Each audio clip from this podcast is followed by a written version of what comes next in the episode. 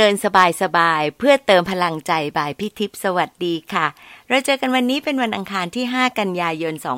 2566 เป็น Learn เพลินๆ EP ที่ 170 หรือ Learn สบายสบาย EP ที่ 7 นะคะ ใน EP ที่ 169 เรื่อง สีสันของซอฟต์พาวเวอร์ไทย พี่สรุป essence 3เรื่องค่ะ เรื่องแรก การใช้ซอฟต์พาวเวอร์ในระดับ macroไม่ใช่ทำได้ง่าย ต้องมีกลยุทธ์ที่แยบยนต์ งบถึงและคนทำเป็นค่ะ เรื่องที่สองความหวังของไทยที่จะให้วงการบันเทิงเป็นซอฟต์พาวเวอร์ยังต้องฝ่าฟันอีกหลายด้าน ทั้งพลังจากรัฐและเอกชนในเชิงของเงินทุน ทั้งเรื่องของการอยู่รอด และพฤติกรรมการเสพสื่อบันเทิงของคนไทยเองค่ะ เรื่องที่ 3 เราอาจจะมองซอฟต์พาวเวอร์ออกมาได้เป็น 3 ระดับค่ะ ระดับมหภาคคือ โน้มน้าวให้รับอุดมการณ์ ระดับเล็กลงคือให้ซอฟต์พาวเวอร์เป็นสื่อเปลี่ยนทัศนคติที่ดี จนอยากจะตาม ระดับเล็กสุดคือทำตัวเองเป็นพรีเซนเตอร์ค่ะ ในเรื่องที่มีความหมายต่อชีวิตและสังคมทำซ้ำๆอย่างค่อยเป็นค่อยไป จนคนอื่นทำตามค่ะ เดือนกันยายนนี้พี่มาแบบตีมเดียวทั้งเดือนค่ะ ในสองรูปแบบเลยนะคะ เป็นรูปแบบของเลินสบายๆที่พี่โซโล่เอง สั้นหน่อย แล้วก็เลินเพลินๆที่มาพร้อมกับแขกรับเชิญค่ะ อยากจะเล่าที่มาที่ไปนะคะ ต้องขอบคุณท่านอาจารย์สุรัตน์ซึ่งเป็นอาจารย์หมออยู่ที่คณะแพทย์มหาวิทยาลัยขอนแก่น เราเพิ่งเจอกันเร็วๆนี้ แล้วก็คุยถึงเรื่องของแรงบันดาลใจ พี่ก็เลยมานั่งคิดว่า เออ น่าจะทำเรื่องนี้นะ เพื่อที่จะดูมุมมองของคนในมิติต่างๆ แล้วก็ที่แน่ๆเนี่ยต้องเริ่มจากตัวที่พี่เองก่อนต้องตั้งหลักหาความรู้เพิ่ม แล้วก็รีเฟล็กตัวเองว่าจริง ๆ ตัวเองมองเรื่องนี้ยังไงนะคะ พี่ใช้ชื่อ EP นี้ว่า แรงบันดาลใจมีจริงดีจริงค่ะ ยิ่งวันพี่ก็จะยิ่งรู้สึกว่าตัวเองช่างรู้น้อยจริง ๆ แต่ก็ยังไม่ถึงขนาดเป็น imposter syndrome ที่กลัวว่าคนจะรู้ว่าเราไม่เก่งนะคะ ที่จริงคนที่ไม่ค่อยเก่ง ก็มีเรื่องบวกๆให้ชิวๆค่ะ เพราะการยอมรับว่าเราไม่ค่อยเก่งเนี่ยไม่ต้องกลัวว่าใครจะรู้ไม่รู้ว่าเราเก่งจริงไม่จริงได้แค่นี้ก็พยายามเรียนรู้ต่อให้เก่งขึ้นทีละนิดทีละนิดนะคะ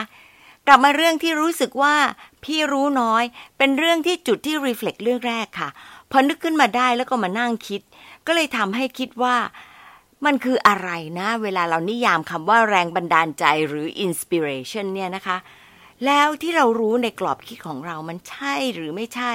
แล้วกว้างกว่านี้ในแง่ไหนแค่ไหนได้บ้าง ก็เลยไปหานิยามของคำนี้มาเป็นการเริ่มต้นซะเลยค่ะ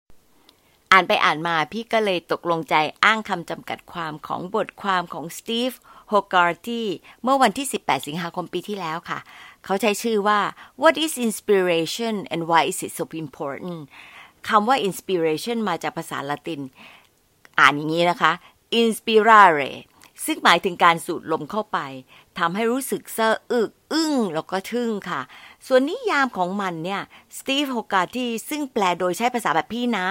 คือกระบวนการที่ทำให้เกิดการฮึกเหิม ที่อยากจะทำเรื่องที่สร้างสรรค์หรือสำคัญ ประมาณว่าจะเกิดยูเรกามอมเมนที่จริงพี่ว่าบางคนเขาก็เรียกว่าอาห้ามอมเมนหรือความรู้สึกที่เรารู้สึกว้าวก็ได้นะคะ หรืออาจจะหมายถึงการทำให้เกิดแรงจูงใจกับบางคนด้วยคำพูดและการกระทำของเรา หรืออีกความหมายก็ยังได้เลยค่ะ คือ แหล่งของความคิดใหม่ ๆ ที่อยากจะทำให้สร้างสรรค์ต่อนะคะ ในชีวิตประจำวันของเราเนี่ยอินสปิเรชันจะเป็นความรู้สึกที่เกิดขึ้นข้างใน ซึ่งช่วยให้เรามีความคิดสร้างสรรค์ เพิ่มพลังการผลิตผลงาน แล้วก็กระตุ้นให้เรามีความสุข คล้ายจะเจอกับจิ๊กซอชิ้นหนึ่งที่ต่อภาพที่มีอยู่ได้ แล้วก็ยิ่งเรามีวิธีการที่คิดอย่างยืดหยุ่น เราก็จะสามารถที่จะรับแรงบันดาลใจได้ง่ายขึ้น ซึ่งอาจมาจากการดูหนังฟังเพลง ปล่อยใจให้ว่าง เพิ่มการออกกำลังกาย หรือออกไปพูดคุยกับผู้คนค่ะ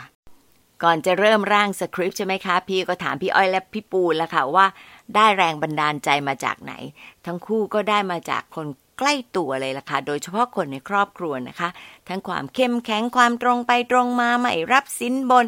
การยืนหยัดเพื่อความถูกต้อง แล้วก็ความเป็นครู ดูแล้วอินสปิเรชันแบบฝังลึกเนี่ย มันกลายเป็นคุณลักษณะของแต่ละคนได้เลยค่ะ พี่ไม่ค่อยเคยคิดเนาะว่าเราเองเนี่ยได้รับแรงบันดาลใจยังไงจากไหน รุ่นเบบี้บูมอาจจะเหมาจ่ายไปหน่อยค่ะ จริง ๆ ก็คือเฉพาะพี่หรือเปล่าไม่แน่ใจ แต่ไม่ค่อยได้พูดถึงคำนี้ด้วยซ้ำค่ะ พี่เลยต้องนั่งนึกย้อนอยู่นานเลยว่า เอเรื่องไหนที่เราจำแม่นสุด แล้วก็เหตุการณ์ไหนที่ทำให้เรารู้สึกว่ามันตึกขึ้นมาประมาณว่ารู้สึกทึ่งนะคะ ก็เลยได้มาสี่เรื่องค่ะ แล้วน่าจะใช่เป็นเรื่องที่สร้างแรงบันดาลใจให้พี่ละค่ะ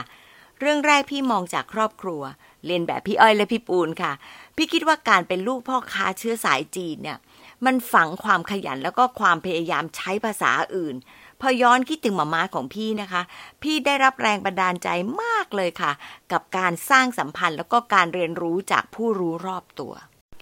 เรื่องที่สองเป็นแรงบันดาลใจที่พี่ได้มาจากโรงเรียนวาสุเทวีค่ะ มาเต็มๆจาก 2M นี้ค่ะ M แรกก็คือมอตโต้ของโรงเรียนคือเซอร์เวียม ในใจนี่พี่มีอยู่ตลอดเลย เพราะว่าถูกปลูกฝังมาว่า เราต้องมีเซอร์เวียมในใจหมายถึง I will serve คือความพร้อมในการรับใช้ค่ะ มาแม่พาเราไปสลัมคลองเตย ตั้งแต่ตอนอยู่ป .5 ทำให้เราเห็นชีวิตที่แตกต่าง แล้วก็ความจำเป็นที่เราควรเข้าไปช่วยเหลือเท่าที่จะทำได้ พี่จำได้แม่นจนถึงทุกวันนี้ค่ะ M ที่สองคือ moral เป็นวิชาศิลธรรมที่เป็นจุดเริ่มต้นทำให้พี่ฝึกการ reflect ทุกวัน เพื่อที่จะดูว่าวันนี้เราทำดีมากหรือน้อย จนเพิ่มเป็นการเรียนรู้ในแต่ละวัน และกลายเป็นคนที่ต่อติดกับกระบวนการทำ reflection จนถึงทุกวันนี้เช่นกันค่ะ เรื่องที่อยากจะแชร์เรื่องที่ 3 คือเรื่องของโครงการเรือเยาวชนเอเชียอาคเนย์ค่ะ พี่ได้ดูวิดีโอโปรโมทต อนที่พี่อยู่ครุศาสตร์ปี4ความอยากมันยังอยู่ในใจแล้วก็เป็นแรงบันดาลใจอย่างมากนะคะ พี่ตั้งหลักเลย อยากไปโครงการนั้นตั้งแต่อายุ 20 นะคะ แต่กว่าจะได้ไป 29 ค่ะ แรงบันดาลใจครั้งนั้นฝังใจทำให้พี่ลุกขึ้นมาเรียนรำไทยจริงจังเพื่อเตรียมสอบ แม้กรรมการสอบสัมภาษณ์เห็นแล้วยังขำในความแข็งมากของท่ารำของพี่ พี่ก็ได้ไปสมใจนะคะ พี่ปุ๊ก น้องเรือก็ได้แรงบันดาลใจจากที่ครอบครัวเนี่ยเป็น host family ของเยาวชนต่างชาติของโครงการ ก็เลยไปสมัครซะเลย ได้เจอกันที่โรงโครงการเรือนี่แหละค่ะ เรื่องนี้แสดงชัดว่าอะไรคะ inspiration อาจจะเกิดจากการได้ดูหนังดูวิดีโอ หรือได้พบปะคนที่เกี่ยวข้อง มันเลยทำให้เกิด action แม้เวลาจะผ่านไปแล้วนะคะเรื่องสุดท้ายเป็นเรื่อง inspiration ในงาน ซึ่งเริ่มจากการที่พี่ถามหมอแจ๋วที่มอขอค่ะว่า อาจารย์ได้รับแรงบันดาลใจจากไหน อาจารย์บอกว่าจากการฟังบรรยายที่ต้องมีความสนุกนำเหมือนกัน แล้วก็ทำให้เห็นว่าสิ่งที่ควรทำเป็นเรื่องดี คนฟังรู้สึกดีและอยากทำเรื่องการฟังบรรยายที่อินสปายเนี่ยใช่เลยค่ะ พี่ก็เลยขอซ้ำเล่าเรื่องนี้อีกนะคะ เป็นสปีชของ Sister Ryan ซึ่งเป็น CEO ของ SSM Healthcare โรงพยาบาลที่รัฐมิสซูรีอเมริกา ได้รับรางวัลบ a ลดริชที่แสดงถึงคุณภาพสู่ความเป็นเลิศค่ะ ท่านเล่าว่าโรงพยาบาลของท่านให้ใจในการบริการเต็มที่มีอยู่เรื่องหนึ่งของคุณแม่ที่คลอดลูกแล้ว ลูกจะมีชีวิตอยู่ได้เพียงเจ็ดวัน ทางโรงพยาบาลเนี่ยรู้ว่าคุณแม่อยากจะให้ลูกที่อยู่ในตู้อบ ได้มีโอกาสออกไปเจอธรรมชาติและอากาศบริสุทธิ์ ทีมงานก็พยายามจัดการ จนให้ทารกน้อยออกไปได้ค่ะ Sister ไรอันส์บอกว่าคุณหมอท่านหนึ่ง ก็วางใบไม้ลงที่มือของทารกน้อย ในที่สุดเรื่องนี้ก็กลายเป็นวิดีโอในชื่อของทารก หลังจากที่พยาบาลท่านหนึ่งไปตามตัวคุณแม่จนเจอ เพื่อขออนุญาตบันทึกเป็นวิดีโอนะคะ พี่น้ำตาไหลจากสิ่งที่ท่านเล่าจำเรื่องราวได้ดีมากจนอยากจะไปเล่าต่อ เลยรู้เลยค่ะว่าเนี่ยแหละค่ะ คืออินสปิเรชันเพราะว่าพี่ยังคงทำบางอย่างที่ได้ฟังมาเช่น การมองโอกาสที่ดีต่อใจมากกว่าเงื่อนไข การใช้ storytelling เพื่อส่งต่อเรื่องดีๆ ที่สร้างพลังใจค่ะ มา reflect กันค่ะ ฟังแล้วมีเรื่องแนวไหนที่น้องคิดว่า เป็นแนวที่น้องเองก็ได้รับแรงบันดาลใจ แล้วก็รู้ได้ยังไงคะ